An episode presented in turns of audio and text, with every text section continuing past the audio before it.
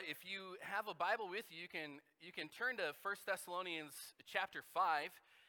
And uh, what a joy it is to be able to open the Word with you uh, during this Christmas season.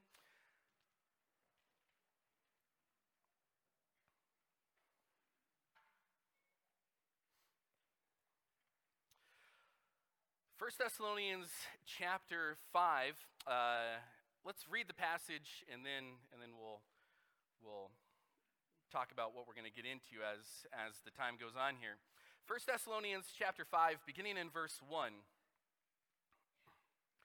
where Paul writes, he says, Now concerning the times and the seasons, brothers, you have no need to have anything written to you.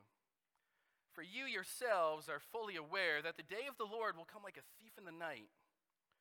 While people are, all, while peop, people are saying there is peace and security, then sudden destruction will come upon them, as labor pains come upon a pregnant woman, and they will not escape. But you are not in darkness, brothers, for that day to surprise you like a thief. For you are all children of light, children of the day. We are not of the night or of the darkness. So then, let us not sleep as others do, but let us keep awake and be sober, self controlled. For those who sleep, sleep at night, and those who get drunk are drunk at night. But since we belong to the day, let us be sober, having put on the breastplate of faith and love, and for a helmet, the hope of salvation. For God has not destined us for wrath, but to obtain salvation through our Lord Jesus Christ, who died for us, so that whether we are awake or asleep, we might live with him. Therefore, encourage one another and build one another up just as you are doing. These last two messages, uh, last week and this week, focus on the return of Jesus Christ, which I think is appropriate for the Christmas season because as you think about the Christmas season, it's not just that Jesus came some 2,000 years ago, but that he is, he is one day coming again. Now, when Jesus was born on that first Christmas, as we would call it, when Jesus was born, the nation of Israel was sleeping, both literally and spiritually. Later in life, as uh, you get into the Garden of Gethsemane with Jesus, his disciples were also found sleeping when Jesus approached them, both literally and spiritually. And today, as we enter yet another Christmas season, many as Jesus sits at the right hand of God in heaven, many today are sleeping, literally and spiritually. And whether or not you are alive spiritually determines whether or not Jesus is your hope or your fear. And the title of the message is The Hopes and Fears of All the Years. That comes out of the, the, the, the Christmas song, O Little Town of Bethlehem. The hopes and fears of all the years are met in you tonight. When Jesus came, he was the hope for some, yet rightfully the fear for some. And last week we looked at how he's the hope for Christians. And this week, as, as we look at in 1 Thessalonians 5, we're going to see how he's actually the cause of fear. As much happiness and, and, and glee that Christmas rightfully brings when we look at Jesus Christ and his coming the first time, he is both the hope and the fear of all the years. Now, Martin Luther once said that Christians should live their lives from the end backwards. And what he meant there is that, is that having an understanding of, of Jesus, that he's going to come again, not just that he came in the past, but he's coming again, an understanding of what God has revealed about the future or the end times, use the word eschatology, the study of end times, that's, that's what fuels Christian living in the here and now. Right? So, working from the end, where's the end? What's coming in the end? And working backwards, how does that now fuel my life as I live in the here and now? And so, Paul is repeatedly, as we uh, as we've seen throughout the book, and as we get into Second Thessalonians, Paul is repeatedly pointing the Thessalonians, Thessalonians forward to the return of Christ, and then bringing them back to their lives now on how this should then affect their lives. Now, actually, I have a confession to make about last week's sermon. uh, maybe you don't remember this, but in last week's sermon, I had mentioned that every chapter in First Thessalonians mentions the return of Christ except for chapter 1. Well, someone uh, was going named, came and corrected me on that after the service last week, and rightfully so. Because First Thessalonians chapter 1 does speak of the return of Christ. It's in verse 10 where he says, We wait for his Son from heaven, whom he raised from the dead, Jesus, who delivers us from the wrath to come. A very similar theme to what we're talking about here. And beyond that, as you get into Second Thessalonians, three chapters there, the first two chapters address the return of Christ as well. You can check on chapter 3 just to make sure I'm square on that, uh, and you can correct me if I'm wrong. But, but nonetheless, uh, seven of the eight chapters that Paul wrote to the Thessalonians uh, mention the coming of Jesus Christ in the future and then works its way back on how that affects our lives in the here and now. So, again, we looked at last week how the return of Christ relates to followers of Jesus. This week, the return of Christ, and yes, even the birth of Christ, as we even go further back, talks to us about how this relates to those who aren't followers of Jesus, those who, those who have never placed their faith in the Lord Jesus Christ to be saved. Now, just as a reminder, chapter 4 tells us that Jesus is going to come and rapture the believers uh, uh, out of this world. And so he's going to take the believers out of this world. That's chapter 4. And then immediately, just to kind of bridge the two chapters, there is going to begin a se- what I believe is a seven year period of tribulation that we read about in Daniel chapter 9. And this is going to be a seven year period of tribulation that God pours out his wrath on those who have rejected the gospel.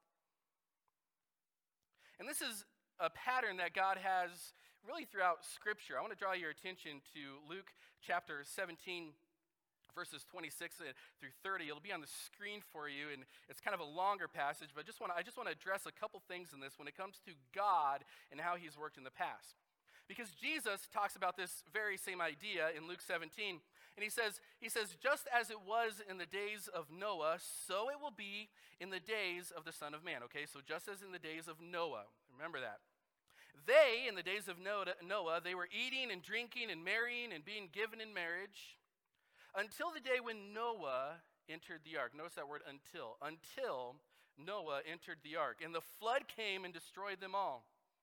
And he says, likewise, just as it was in the days of Lot. They were eating and drinking, buying and selling, planting and building. But on the day when Lot went out from Sodom, fire and sulfur rained from heaven and destroyed them all so will it be on the day when the Son of Man is revealed. And that's what's being talked about in 1 Thessalonians chapter 5. Now I want you to notice the theme here. When judgment came on the whole world in the days of Noah, what happened first? God removed his people.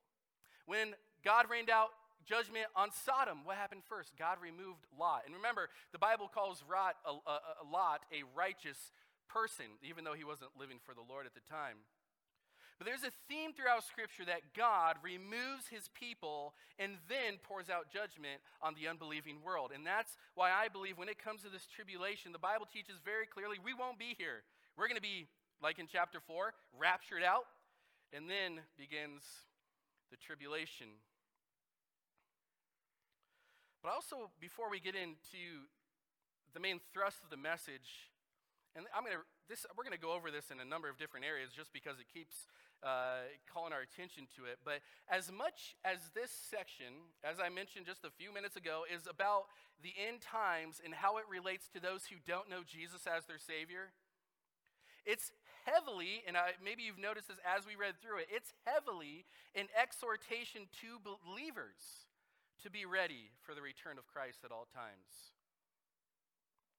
So, as much as he says, well, here's, here's how the day, or here's the return of Jesus as it relates to unbelievers, Paul really does spend much of his time intermingling, well, how then should Christians live now?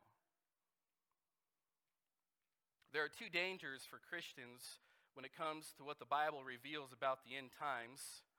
One danger is to be ignorant of what the Bible says about Christ's return, and therefore be ignorant about how we should live Many Christians perhaps just think, well, it's really no big deal. It's so hard to understand. It's so complicated. You've got so many different views on what's going to happen and when it's going to happen. And, and all these people are, you know, you've got all these people have different reactions and all these things. Well, that's, that's not, that's, that's a danger to just say, well, it doesn't matter. I don't really need to know anything. And so no big deal. Christ will come and that's all there is to it. But the other danger is to be what I would say overly infatuated. Not so much with doctrine, I don't think we'll ever get there, but overly infatuated with what is happening in the world, particularly world politics, that Christians live more of a frenzied life than a faithful life. And so those are the two dangers on, the, uh, on both sides of the spectrum. We're either so ignorant we don't know how to live, or we're, we're so overly infatuated with trying to figure out times and seasons, which Paul says here, and Jesus, we'll get to that eventually, will say not to worry about, that we, get, we just live this frenzied life. Every little piece of news, we just go into frenzy about, about how this relates and how we can fit it in and things like that. I think both are dangerous for us. But we must know the truth. And so, God wants us to respond to the return of Christ in five ways. Uh, we're going to look at those five things this morning. And number one, uh, we need to be aware of what's coming. We need to be aware of what's coming. Uh, Paul says in verses 1 and 2, he says, Concerning the times and seasons, brothers, you have no need to have anything written to you, for you yourselves are fully aware that the day of the Lord will come like a thief in the night. So the Thessalonian church, they were fully aware of what was going on as much as they could know. In the previous section, Paul addressed their ignorance. They were confused. They didn't know what was going to go on with Jesus' return and how it related to believers who have died. Here, he's referring to their knowledge.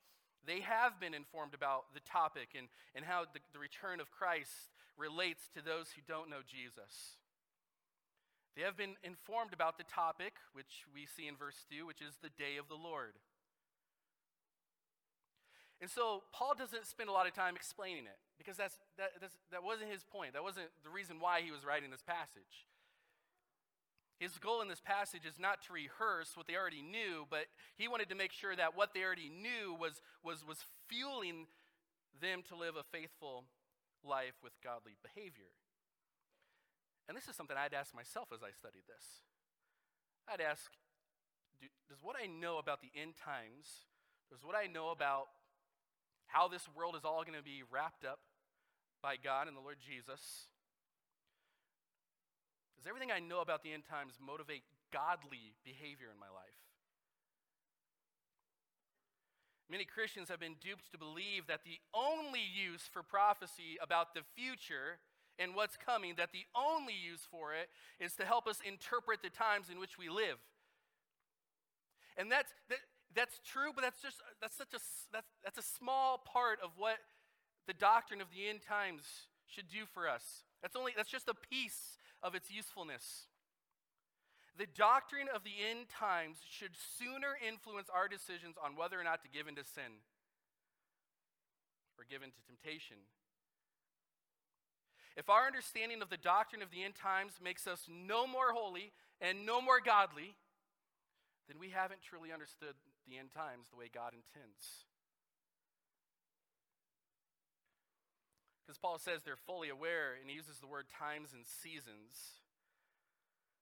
Now, just to help you understand what he's talking about here, those are two words. They're, they're close in meaning, but there's a little bit of a distinction. The word time means just kind of that, uh, some duration of time. He doesn't specify, he just says it's a word that just means some duration of time.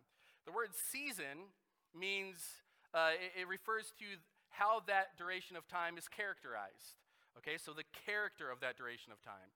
So he's saying the time, so you, this, this duration of, of, of, of time, and then he says the word season, that's, that's what characterizes the duration of time. And here he's talking about the day of the Lord. So he's saying, you know, you know that there's a duration of time coming that will be characterized by uh, the Lord pouring out his judgment on the world. But he says here we don't know all the specifics at the same time, right? He says you are fully aware of kind of the, the, the what and the why, but they didn't really know the when.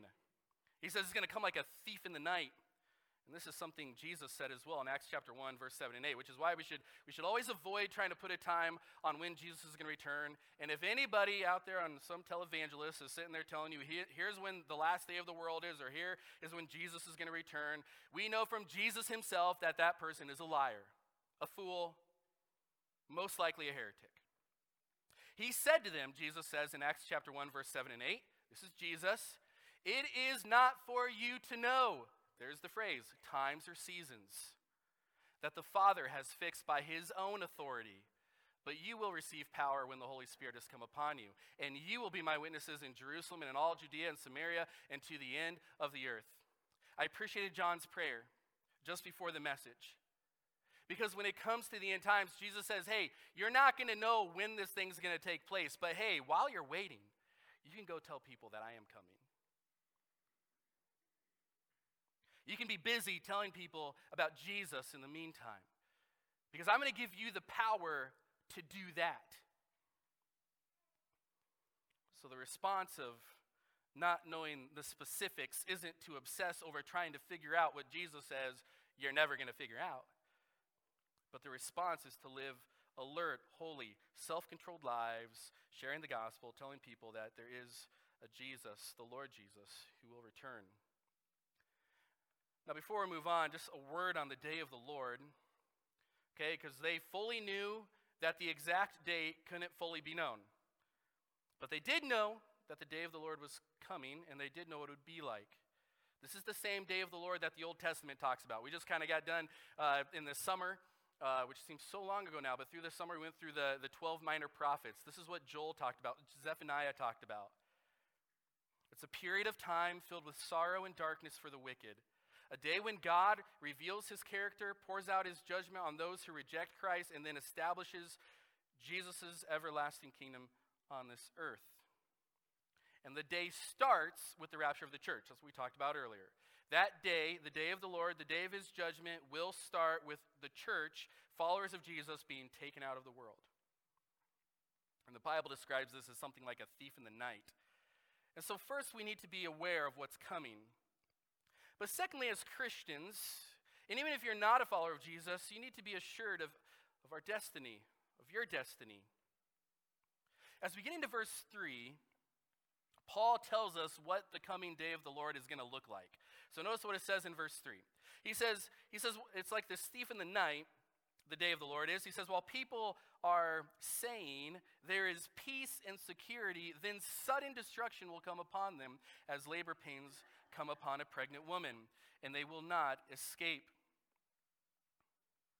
So the unbelieving world will be saying, if, if not out loud, then certainly in their hearts and in their attitudes, they will be saying that there is peace and security.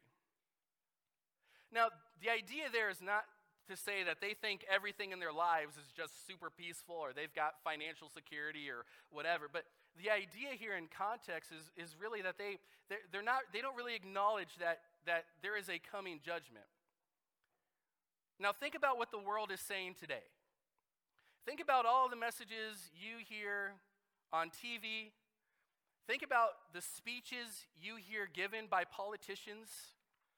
Think about the conversations that uh, you have or that you, that you hear at, at, at the workplace or in school or just kind of out and about. Now, in, in, in all of that, in all of that, as you hear what people are saying today, is there any inclination at all that people in the world today are expecting the all powerful, holy Jesus to return from heaven and establish his kingdom? The answer is absolutely not. Absolutely not. And that's the idea here. Is that maybe not every single person is going to say, I have total peace and I have total security. But the last thing the unbelieving world expects is judgment, divine judgment. They feel secure from divine judgment, which is crazy given the, the season we're in. Because Jesus, who was born is the king. and he's going to come and set up his kingdom. And divine judgment will come with it. Now, I want to look again, we looked at this verse earlier, but I want to look again at Luke chapter 17 because I want to, I want to kind of focus in on the other stuff that's going on here. Luke chapter 17, verses 26 through 30. Again, look, as it was in the days of Noah, so it will be in the days of the Son of Man. What was going on in the days of Noah? Well, everybody was eating and drinking and marrying and giving in marriage until the day when Noah entered the ark and the flood came and destroyed them all. Likewise, just as it was in the day of, days of Lot. Well, what was going on in the days of Lot? They were eating and drinking, buying and selling, planting and building. But on the day that Lot came out of Sodom, fire and sulfur, sulfur rained from heaven and destroyed them all. So will it be on the day when the Son of Man is revealed. This is, this is what Paul is talking about. Now, you could stop and say, well, wait a minute, Christians do these things. We eat, we drink, we marry, we build, we plant, we buy, we sell. Jesus is referring to those who know only those things. Jesus, Jesus is referring to those whose lives consist in these things. He's referring to those whose, whose very hope depends on these things. It's the things of this world. And it's so easy. Uh, Amber and I went to Target yesterday to finish up Christmas shopping, and and as much as it's just, you know, every, every aisle you turn down, there's, you know, you hear arguments of people and, and you know, just, you know, sometimes we just get a little crabby around these days. And I got to say, it was, it's hard for me not to go through this season and, you know, be like, oh, well, you know, what am I, what am I going to get? And, you know, is it going to be the best gift ever? And, you know, and is this just going to make my kids really happy and, and all this? And, you know, we get so caught up in, you know, what's the one gift? What's the one thing in this world that's going to just, just, you know, save my kids, basically, you know?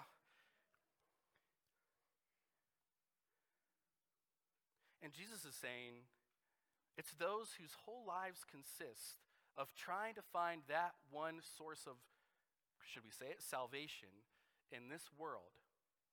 Where when that return, when that judgment comes, it'll, it'll, be, it'll be like a thief in the night. Like we're not expecting it at all.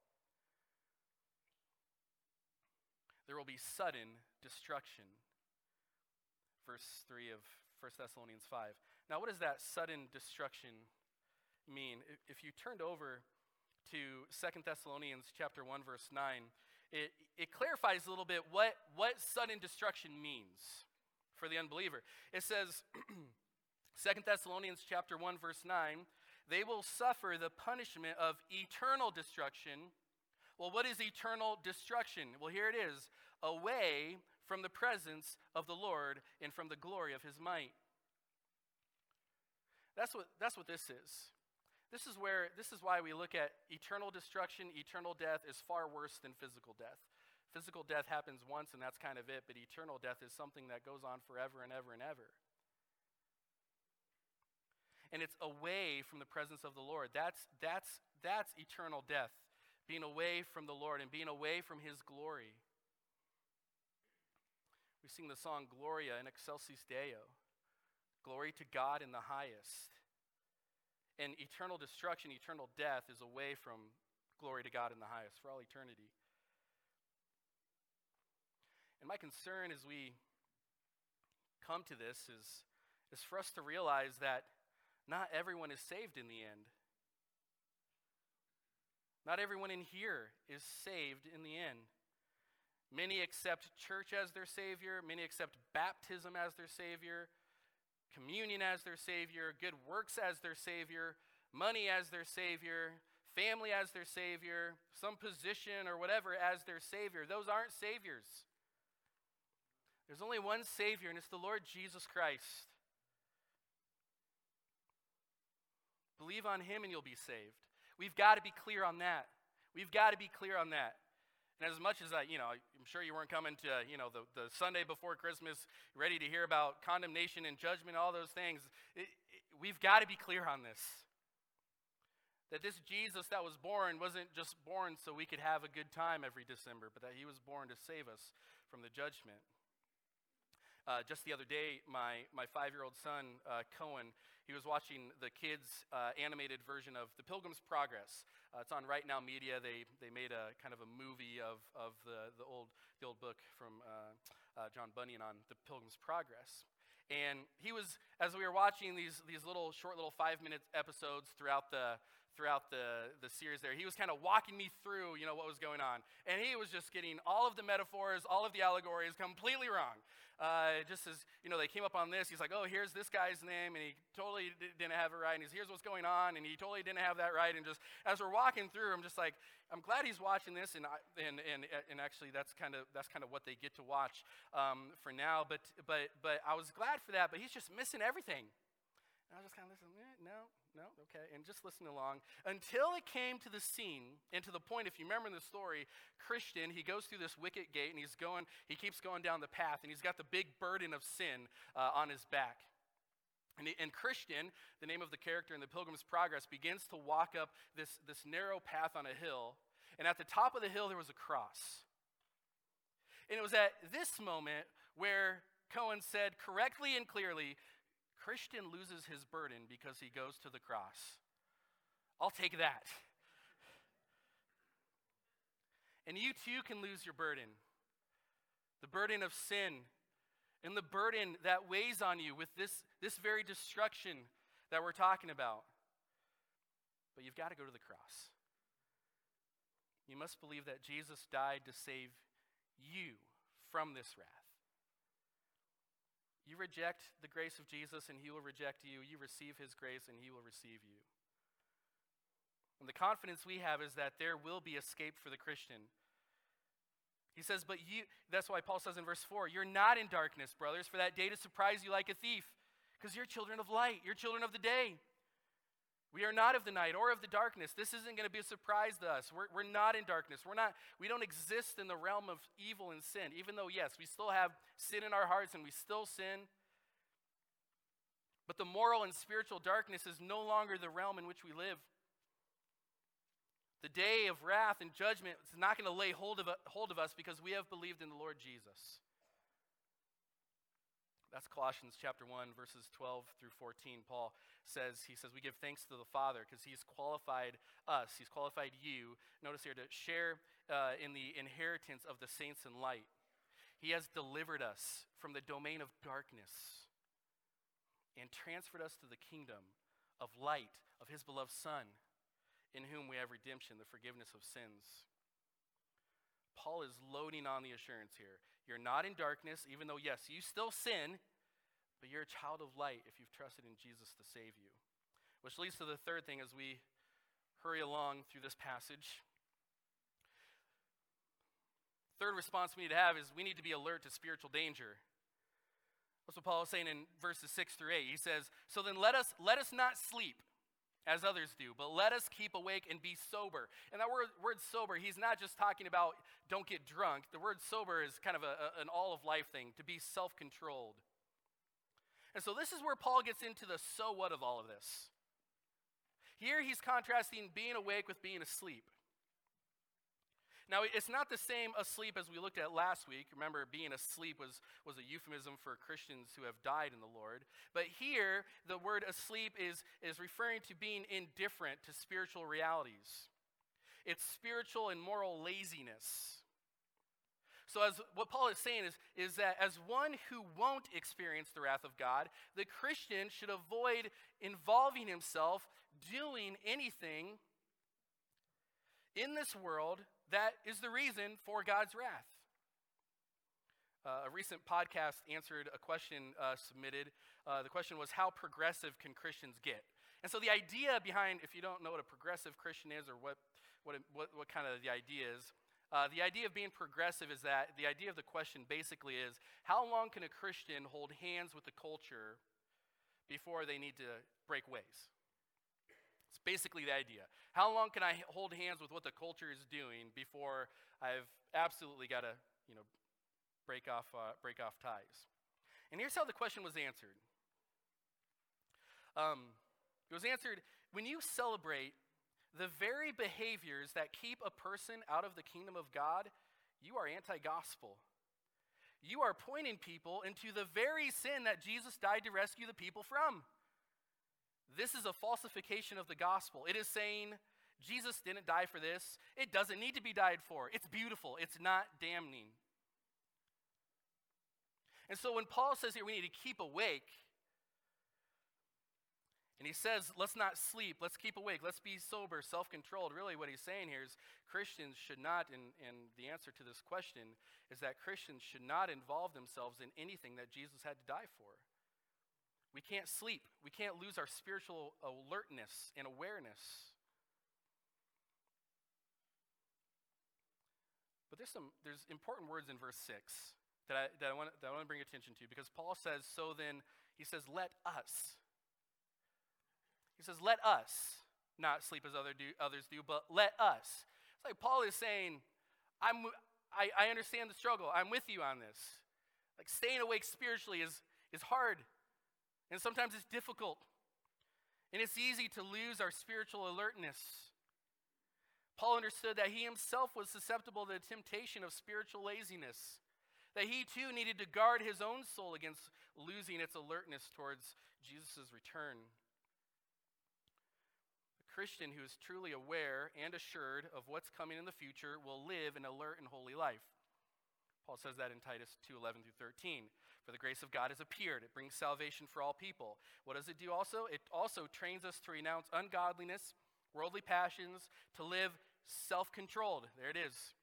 Upright and godly lives in this present age. Verse 13, waiting for our blessed hope, the appearing of the glory of our great God and Savior Jesus Christ. So when we lose our watchfulness, we no longer find ourselves waiting with eager longing for the return of Jesus, then ungodliness and, and, and, and worldliness and worldly passions and, and the self indulgence, that's when those things enter in. So if you're ever in a season of life and you notice this sort of ungodliness, worldly passions, this, this self indulgence, all these things entering into your life, it's, it's, it's because you've, you've lost your spiritual alertness. You're falling asleep. And Paul is saying, listen, that's nighttime stuff. We're of the day, we're children of the light. And he tells us about the armor of God in verse 8. He says, Since we belong to the day, let us be sober. Again, self controlled, vigilant. Having put on the breastplate of faith and love, and for the helmet, the hope of salvation. So we have the armor of God, which is unpacked further in Ephesians chapter 6. We're not going to turn there, but that gives us a fuller picture of the Christian armor, but Paul here addresses two. The breastplate covers all the vital organs, and especially the heart. The heart is the center of who we are. All sins flow from our heart. Our heart is the place of desire and decision.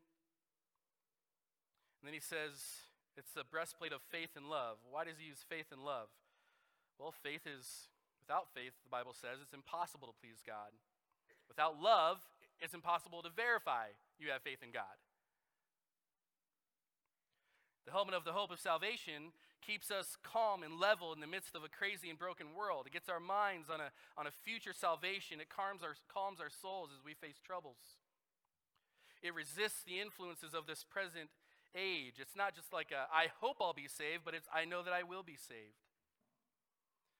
And so the alert Christian is one of faith, hope, and love. Now, I'm not a morning person. Amen?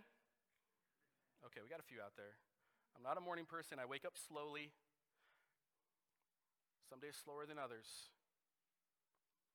Some people wake up and they're just as hunky dory as could be. But as Christians, Paul is saying here is we, we all need to be morning people. We need to be ready for the spiritual fights that come our way. We've got to be awake. We've got to be alert. Two more responses to the coming of Jesus Christ. Number four, we need to be amazed at God's grace. And that's, that's verses 9 and 10. And you may not see Paul say in these verses, hey, you should be amazed at God's grace. But as you read about God's grace in verses 9 and 10, what else can we say other than this should amaze us? This hope of salvation this hope of salvation, our destiny.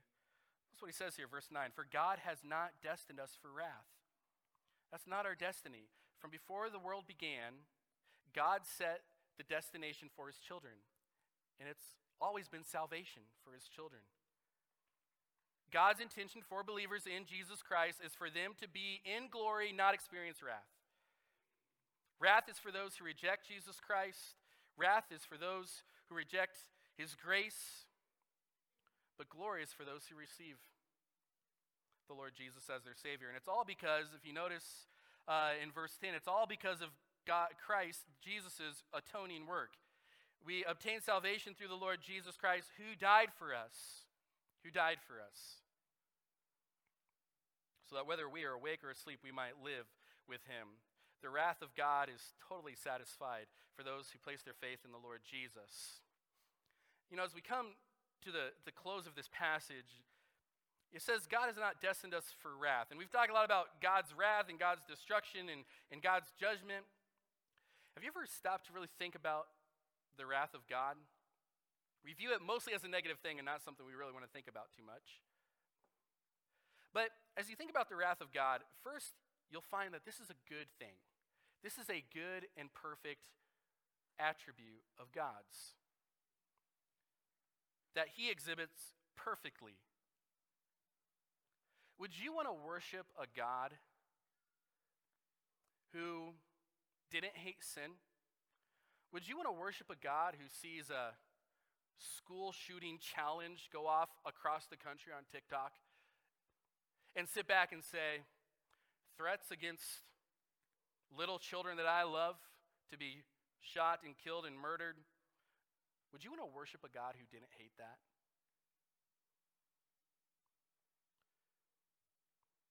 It's a good attribute that he exhibits perfectly. And he's willing to say, listen, your sins are forgiven, you're given the righteousness of Jesus Christ, and you'll never experience my wrath. But further, let's, let's even think about this a little bit more. How does how does God's wrath affect even our marriages, our singleness, our friendships, or our use of time? Well, think about it. God's wrath is that God hates sin, therefore, sin is worthy to be hated. You're doing a good thing if you hate sin. Do you hate sin?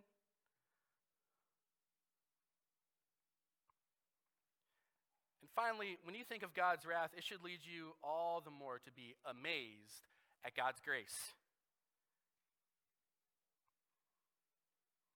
Because Jesus bore the wrath our sins deserve so that we might be saved. Parents who grasp this won't simply look to modify behavior in their children, but instill in their children a picture of that reality of God's grace. Maybe when loneliness sets in, this doctrine reminds us that we have a God who not only just sat up there just ready to pour out his wrath, but we have a God who entered into our very suffering. And we have the Lord Jesus who bore the wrath that we deserve. And so he's with us and he's able to empathize with us. And, and he's proving this Christmas season that he's willing to enter into our suffering, our loneliness, our hurts. When temptations come, this doctrine reminds us that I've been set free in Christ Jesus to hate what God hates and walk in freedom from sin. It all boils down to this really an understanding of God's wrath leads to an amazement at God's grace. And that amazement infiltrates all of our sin, all of our suffering, all of our loneliness, all of our hurt, all of our sorrow. Let's look at the last one as we close this out. The fifth response is that we need to be available to others. We need to be available to others. Verse 11, therefore, he says, out, of all this, as you, as you now carry on, he says, this Thessalonian church, as you now carry on in fellowship with one another, encourage one another, and, now he said encourage one another at the end of chapter 4, but now he adds something else in this. Not only encourage one another, but also build one another up, just as you are doing. We've already, we've talked a lot about that word encourage I want to focus in on, on being built up. We have to be available to encourage, and we have to be available to be built up because your Christian walk is largely a community project. A house doesn't build itself, it needs builders. And so, where can you go to find a bunch of builders? Where can you go to find a bunch of Christian builders that will build up your soul in the likeness of Jesus Christ? You find them at the church. And in today's world, and while I make no judgment on people who are doing this, and I do think they have a place, but in today's world where there are virtual services and digital so called churches, and all but anything trying to replace the actual gathering, nothing will replace the actual gathering of people physically in a local church. And it's for this very reason. Because we need all 200 people to be building each other up, or however many people is in the church. A helpfully sanctifying community will be built on the fruits of the Spirit, and a community of the fruits of the Spirit will build up other Christians so that each part of the body, each person is edified. Now remember, all this is in the context of being alert, of staying awake, of being aware. I mean, we need to help each other stay awake. We need, we need someone in the passenger seat with us on this long journey of the Christian life to make sure we don't fall asleep at the wheel and go crash into a ditch. We need to build each other up. We all need to walk in here every Sunday acknowledging that we are a construction project coming to worship and give praise to the God who saved us. And that it's and that God is building us up through the other people, the other believers, and the work in our lives. The Bible knows nothing of a sneak in and duck out Christianity. We've got to be available to and for others. Extend grace and be willing to receive help from others and not convince ourselves that 90% of the problem is somebody else and I've got about 10% of the problem. No, we all need to be built up. We need to help one another in our walk. If I could close out again with a reference to the Pilgrim's Progress while my mind was on it, it's when Christian meets up with Hopeful and they're continuing on their path and they come upon what's called the enchanted grounds. And Hopeful begins to fall asleep. And even he even tells he says to Christian, Christian, perhaps as we walk this road, maybe we should we should pull over here and you know step aside and lay down and take a nap. And Christian, and even in the book uses this this this phrase says we can't fall asleep. We're of the day, we're not of the night. And then Christian says, he says, now then, let, let us, to prevent drowsiness in this place, let us fall into good disclosure. And then he says, good discourse preventeth drowsiness. Stated another way, gospel community helps prevent gospel calamity. And they began to discuss spiritual things. That's what we need. We need to have people we can talk to and discuss spiritual things. So if you're drowsy, if you're falling asleep, if you're losing your watchfulness, you should know it comes, even for a Christian, it comes at great cost. No, you'll never experience the wrath of God. The lyrics of the first stanza of A Little Town of Bethlehem fit here. O little town of Bethlehem, how still we see thee lie, above thy deep and dreamless sleep, which might be some of you this morning. You're in a deep, dark, dreamless sleep as the silent stars go by day after day, never, never responding, never seeing, never placing your faith in the Lord Jesus. The song goes on to say, Yet, yet in thy dark streets shineth the everlasting light. The hopes and fears of all the years are met in thee tonight. May the gospel awaken us all. Let's pray. Lord, help us to be ready, help me to be ready so prone in my own heart and my own soul. Even recently, Lord, I've, I've felt it. Desire to lay down and take a nap, spiritually speaking. To let my guard down, to not be alert, to just take a little break here with all the craziness and everything that's going on. Lord, may, may it not be. For me, for us, as we continue to build one another up, help us, Lord, to keep each other awake in the, in the days and years and uh, decades ahead, that Calvary Baptist Church might be a place of where the gospel shines in dark streets. Pray these things in Jesus' name.